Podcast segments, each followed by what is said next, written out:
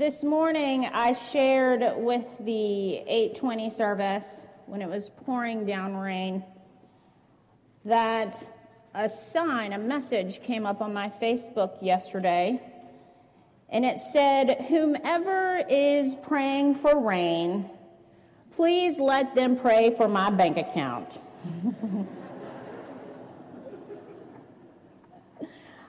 I have um, always enjoyed standing before you and seeing your smiling faces.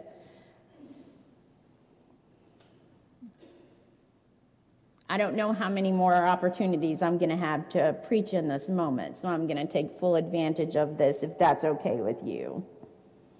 Anthony DeMello, a Jesuit priest, in his parable entitled The Explorer, describes how someone leaves his home village to explore the faraway and exotic Amazon. When he returns to his village, the villagers are captivated, and the explorer tries his best to describe the beauty, his experiences, as well as the feelings that flooded his heart. Instead, he chooses to draw a map he shares it with the villagers and tell them that they must simply go to the Amazon. They must experience it themselves. Every villager immediately copies the map and they frame it for their homes and their town hall. Over the years, they regularly study the map and discuss it often until the villagers whom have never experienced the Amazon consider themselves experts. They've never experienced the Amazon, but consider themselves experts. Sometimes our faith is a little or maybe a lot like this parable. We are intellectually aware of God. We know some of the Hebrew names of God, Yahweh and Elohim. We have memorized scriptures, the Lord's Prayer, even Psalm 23. But we have not experienced God as sheep who hear and respond to God's voice. This mo- morning on Mother's Day, where we acknowledge the wide spectrum of mothering, we're invited to experience what it means to be connected to God in a way that is personal and at times complicated. Verse 27 encourages us to become explorers, but not as armchair explorers, but as individuals who are journeying to inwardly experience a living God. Friends, there is a deep interconnectedness between your relationship with God and the words, My sheep hear my voice. I know them, and they follow me. In the midst of this verse, Jesus is talking to the Jews during the festival of dedication. Today we know it as Hanukkah. It is in December, so you can imagine the scheduled flurry of activities and the celebration that's taking place. The setting for this discussion was on the colonnade porch of the temple. This space, this porch, served as a major temple divider and faced into the court. It was during this conversation that some of the Jews clustered around Jesus and pointedly asked him, Are you the Messiah? And if so, tell us plainly. The Jews were seeking messianic clarity, whether it be an affirmation or a denial that Jesus was the Christ. His response was poignant. I have already told you, he says, and you do not believe. John 10 24 is the only place in the gospel where Jesus is directly asked whether he is the Messiah. So I want to ask this question How many of us in this worship space as self aware, self directed, self connected, self made individuals in the presence of the Holy Spirit are asking the same question Are you the Messiah? How many of us are saying to God, If so, tell us plainly?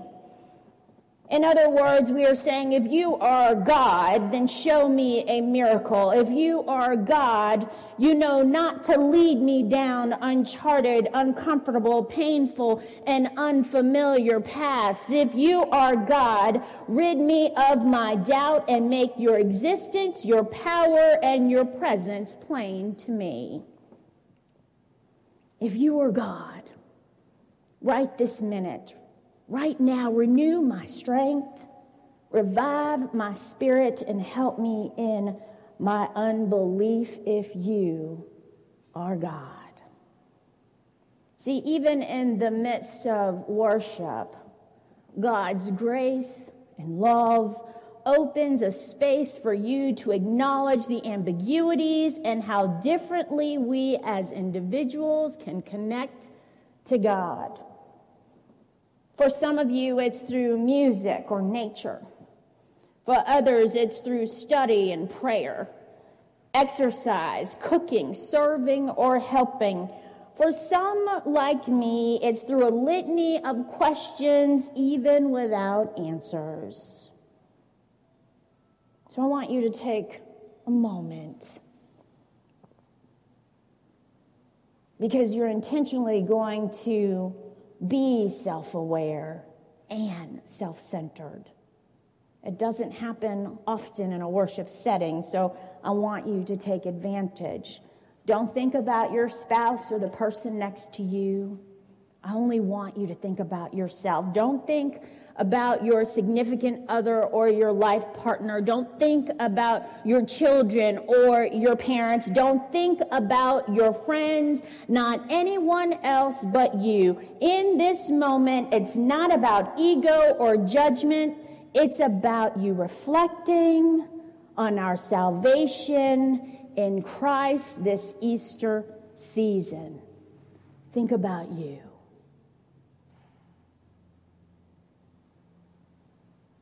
Think about dwelling on this image of being in the hands of Jesus.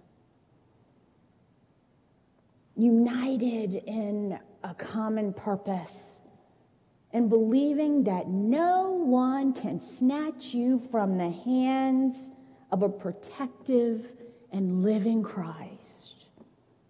Hands that have performed miracles hands that have guided disciples, hands that were wounded horribly on the cross. See, this is a promise to believers. You are in God's hands every single day. But you may ask, what, what does that mean for us?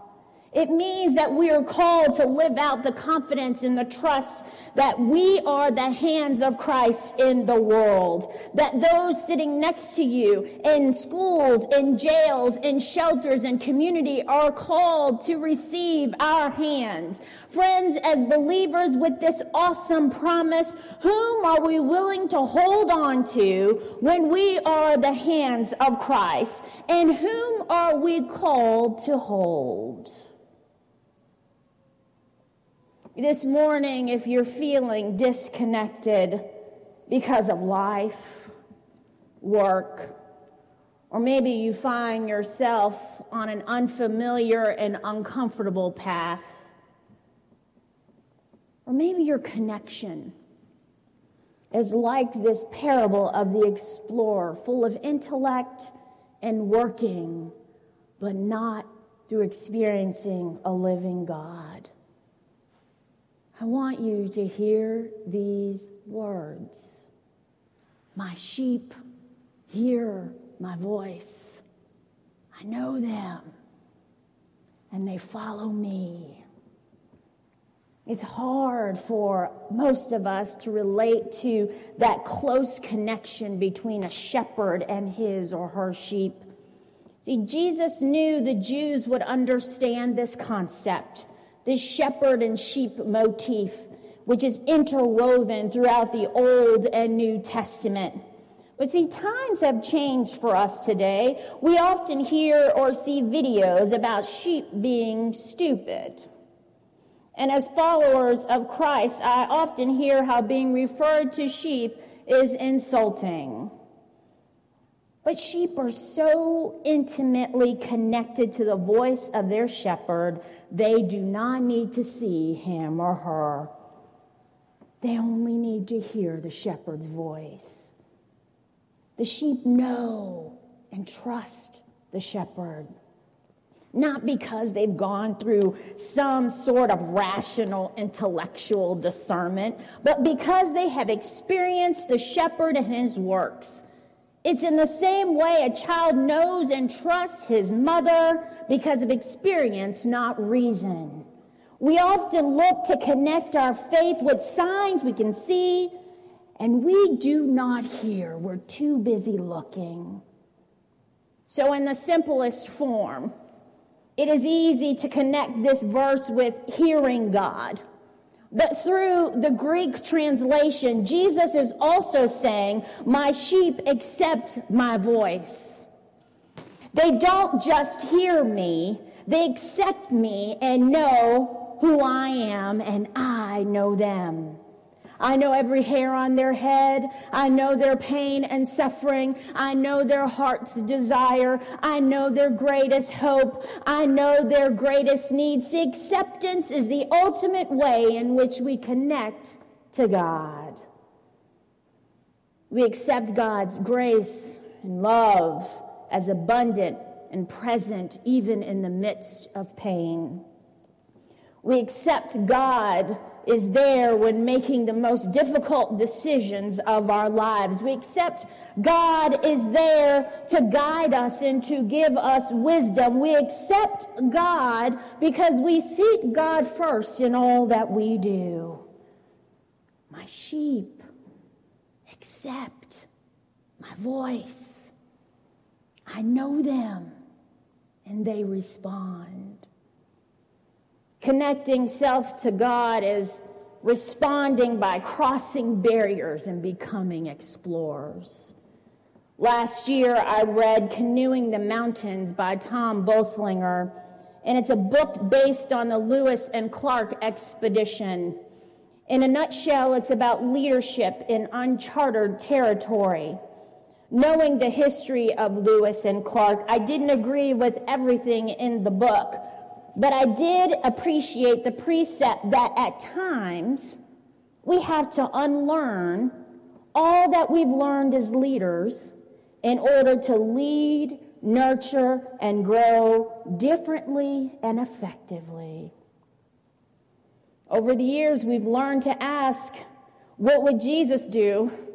We've learned to pray and connect to God as a friend Yet even the friendliest and deepest of relationships can go stale and end.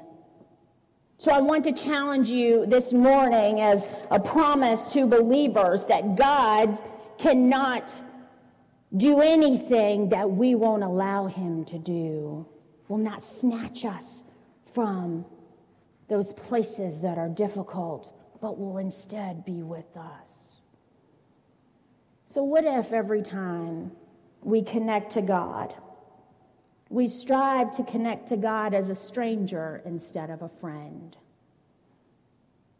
When, when we connect to God as a stranger, we have the opportunity to experience God in a new way, to be more aware of God's presence, always seeking to learn something new asking questions in order to build a dif- deeper relationship with a God who is new, listening closely.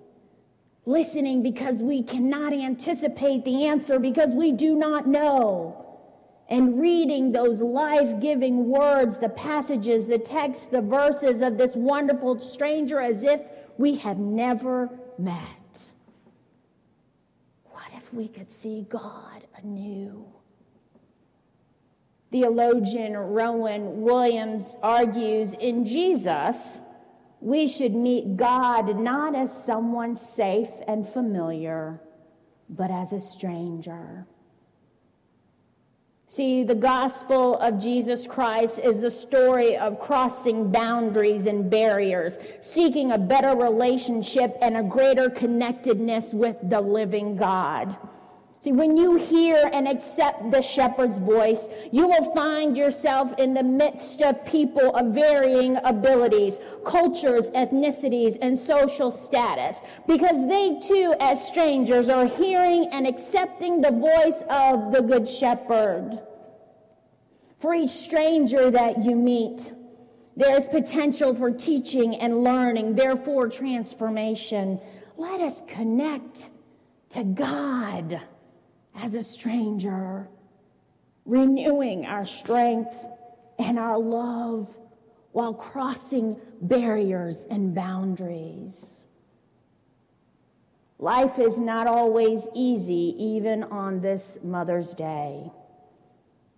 And often Way, we have experienced some bumps and bruises and hurts and wounds along the way and you may find yourselves dazed and confused. But this verse is a gift filled with grace and love and acceptance because we are in the hands of a living God. My sheep hear my voice. I know them and they follow me. This morning, tomorrow, next week, respond to God as if he were a stranger, always searching for something new. For there is unity in hearing and doing. Our promise is that we are in God's hands. Our promise is that God gives us eternal life. Our promise is that we will never perish. Our promise is that no one will snatch us out of the hands of God. This is how we connect. Hearing God and connecting ourselves to God. You are the sons and daughters of a living God. Connect and acknowledge the promise of God. You are in His hands always, no matter what. Connect to God as a stranger and learn something new. So the Lord's Prayer will look different. Psalm 23 will never be the same, and worship will transform your heart. Connect to a living God and know that you are in His hands. The Word of God for the people of God. Thanks be to God. Let us pray. God, we thank you for this opportunity to worship you. To worship you, to love you, and to be loved by you as your sons and daughters. It is through your grace and your love that we're at the center of your activity, your righteousness, and your holiness. Let us live into that space in expectancy, knowing that you are holding us in your hands and nothing can take us away. In Christ's name we do pray. And let the church say, Amen. Amen. So let us stand together to sing our final hymn, number 92, For the Beauty of the Earth.